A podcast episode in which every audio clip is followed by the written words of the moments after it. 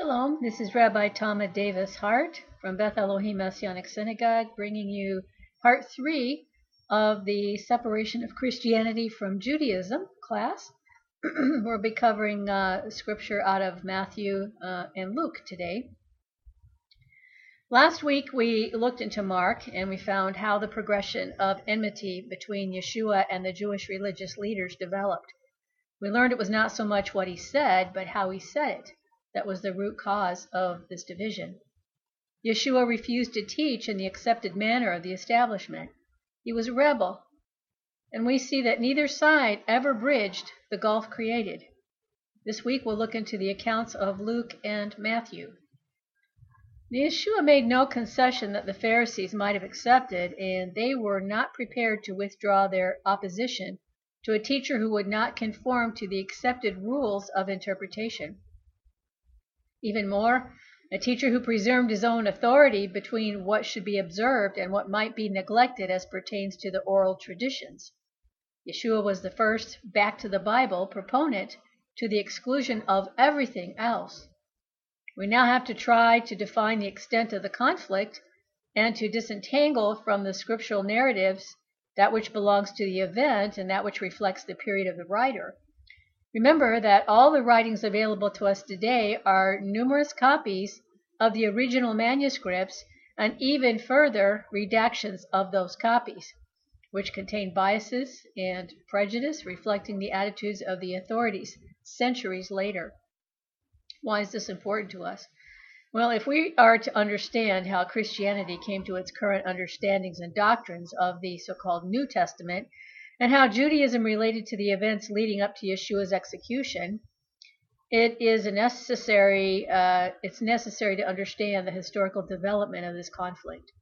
If we read the Synoptic Gospels in the order of their appearance, there is an unmistakable increase in hostility toward Judaism and the quote unquote law. Since these are not eyewitness accounts, and we know that there are no two manuscripts that agree, we might suppose that this mounting hostility reflected the attitude of the writers, their sponsors, or the authorities themselves, and was redacted even later by others to reflect the changing attitude of the leadership of the Gentile church as the church became more and more hostile to the Jews and the laws of God. And I'm talking the laws of God and not the oral Torah. Back in Mark, we saw he dealt with explicit questions, and he shows a reasonable historical development of the conflict. It seems to be a more realistic portrayal of the events that unfolded. In Mark, the first written, there is no general unprovoked attack against Judaism or the then leaders. However, in Luke, we find he frequently colors the incidents recorded by Mark. An example in Mark, where he relates that the people of Nazareth were offended by Yeshua but Luke adds that they attempted to cast him over a cliff and places it all at the very beginning of Yeshua's ministry, where there would not have been any reason for such hostility at that point. Luke exacerbates the incident, and his chronological order seems to disagree with the actual events. We have to ask ourselves does this reflect a later anti Semitism of certain factions of the quote unquote church? We find also he gives additional emphasis to the healing of the palsied man. He includes several occasions where Yeshua was invited to meals sponsored by Pharisees, and these writings are used to illustrate the conflict, even though they imply a certain fellowship.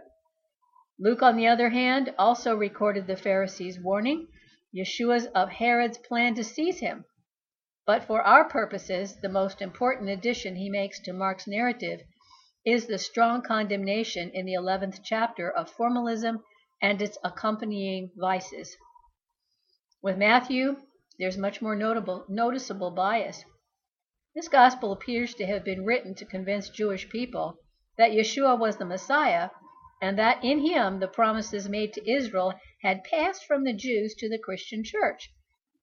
A doctrine later published by Christian Church called Church Replacement Theology, which even now some churches are repudiating since the emergence of the State of Israel. This change in tone is illustrated at the very beginning of the book. Luke and Matthew both record the preaching of John the Baptist. Let's compare them.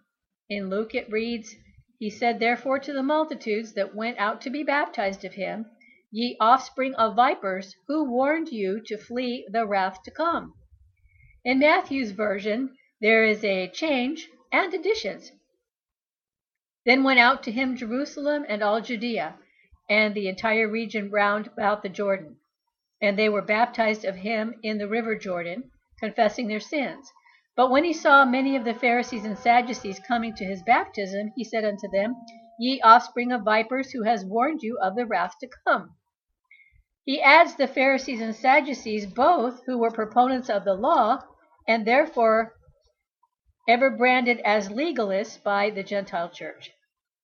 Unfortunately, the church also included God's law in this characterization, not recognizing the distinction between the oral law, of which both Yeshua and Shaul or Paul spoke against, when it conflicted with God's laws, which were not abrogated when he was sacrificed on the execution stake. One error begets another. In all the incidents he takes from Mark, there's some slight change accentuating the opposition between Yeshua and the Jewish authorities. The incident of the centurion's servant, with its condemnation of the lack of faith in Israel, is set at the very beginning of the narrative, immediately after the Sermon on the Mount. Even before any encounter with the scribes or Pharisees is recorded, there is strong condemnation of them in the sermon itself, although they are not mentioned by name, but only as the hypocrites. We see that much of our misunderstanding comes from the manner and setting of the incidents. Neither in Luke or Matthew do they have the naturalness of Mark. There is only one passage in Mark that goes beyond a condemnation of formalism and of the Pharisaic attitude to the law and that passage presents certain difficulties. Yeshua accuses them of rejecting commandments of God and that they may keep their traditions. To illustrate this, Mark gives the law of Korban. But the attitude that Yeshua condemns was also the attitude condemned by Judaism, and that which he approves is the Pharisaic interpretation of the original. When the violence of the conflict between Jews and Gentile believers which existed at the time the Gospels were written is realized. It ceases to be surprising that there is additional vehemence in the denunciations put into the mouth of Yeshua. As to his own teaching, we can be certain that he did denounce unsparingly that attitude which did not discriminate between the written Torah of God and the oral Torah, that is, the traditions of men, and that attitude which demanded unquestioning obedience of the whole. He did not reject the idea of interpreting the law, for he himself interpreted it freely himself. But he did reject some of their interpretations and refused to give, their traditions the force of Torah itself. Amazingly, later on the Christian church in the form of Roman Catholicism themselves adopted the premise that canon law superseded scripture. This now brings us to the crucifixion. It was the law not the crucifixion that was the basis of the separation of Christianity from Judaism. It's only later that the words, which typically appear in Matthew only, quote, his blood be on us and on our children, unquote, came to assume their terrible importance, and that the Christian hostility to the Jews was based upon the quote unquote cross, to the extent that they still today characterize Jews as Christ killers. But I tell you, it's a long step to not accept the teachings of a new preacher to the plotting of his death. And we see from the betrayal to the execution stake, there is no mention of the Pharisees. In Mark, the scribes are included, but omitted by Matthew, but neither mention the Pharisees. It was not the teaching of Yeshua that led to his death, it was political. The Jewish authorities feared his popularity his threat to their privileged position, and his way of negating the oral Torah, which assured that position. From all accounts, his teaching was undermining their authority. The Romans, on the other hand, feared his popular support, fearing an uprising from the dissentant Jews who were forever plotting a revolution against Rome. With this popular young leader at the head, what better time than at Passover when Jews were there from all over the world. The city was teeming with Jews, and the Romans had called in numerous support divisions in case of an uprising.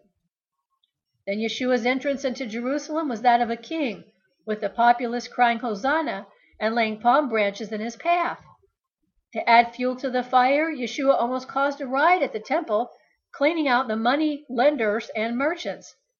Does it not stand to reason that Rome feared him as a source of creating instability to their regime? And in fact, in Isaiah, it identifies Rome as the ones responsible for crucifying Yeshua. Rome is Edom. Edom is the Catholic Church. We also must look to what's reported in the Gospels as to the judicial procedure, with skeptical eyes, for it does not conform to the known judicial procedure of the time. We see that the Jewish leaders apparently ignited the proceedings, and the Romans passed sentence and execution. In my opinion, this was probably a bilateral procedure, planned and executed by those most to gain by Yeshua's execution. The Romans by removing a dangerous adversary, and the corrupt Jewish leadership by removing a real threat to their autonomy. Did not the Roman guards accompany the temple guard to arrest Yeshua? If it had been a unilateral movement on the part of the temple leadership, no Romans would have been present. Each of the gospel narrative presents special characteristics, and again it's Mark, the first written, who gives the most reasonable account. Luke, who emphasizes throughout the universal appeal of Yeshua, is clearly anxious to present the Romans in a favorable light as possible. Pilate twice attempted to set Yeshua free, and even Herod is introduced to support him. Matthew is equally interested to present the Jews in an unfavorable light and adds the words already referred to. Here we have it the law and the cross, or actually execution stake. These are the two rocks on which Christianity and Judaism divided, but it must not be thought that the separation became immediately apparent. It's possible to see the gulf widening in the book of Acts and in the epistles of Paul. And we're going to look into that. But first, I want to tell you that because of an agenda to de Judaize the quote unquote church, Christian leaders began to form a theology and invent doctrines that were not present in the first assemblies.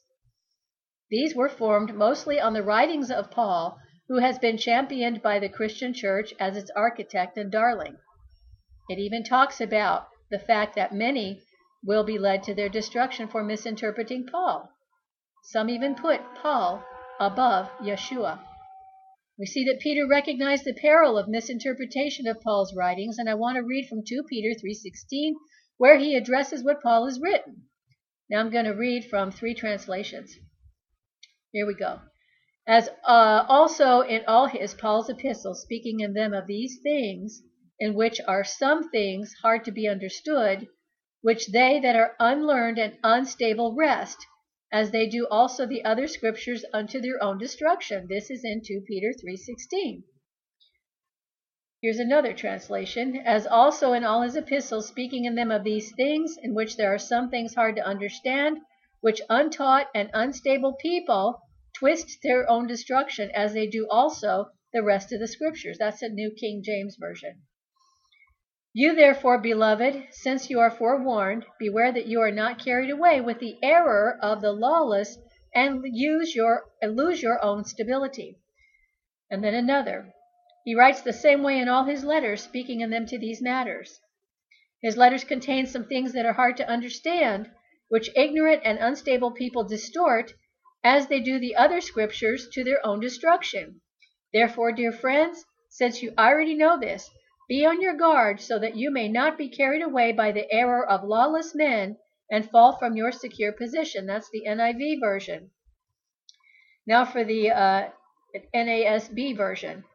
As also in all his letters speaking in them to these things, in which are some things hard to understand, which the untaught and unstable distort, as they do also the rest of scriptures, to their own destruction. You therefore, beloved, knowing this beforehand, be on your guard, lest being carried away by the error of unprincipled men, you fall from your own steadfastness. So, like Peter, I caution you that you too should be on guard about false doctrines, for these doctrines have the force of separating you from the grace of God. Well, next week we'll continue with the influx of Gentiles into the early believing assemblies and how it changed the face of Messianic Judaism, then called Nazarenes, and led to what is Hellenistic Christianity today. Shalom ve brachas.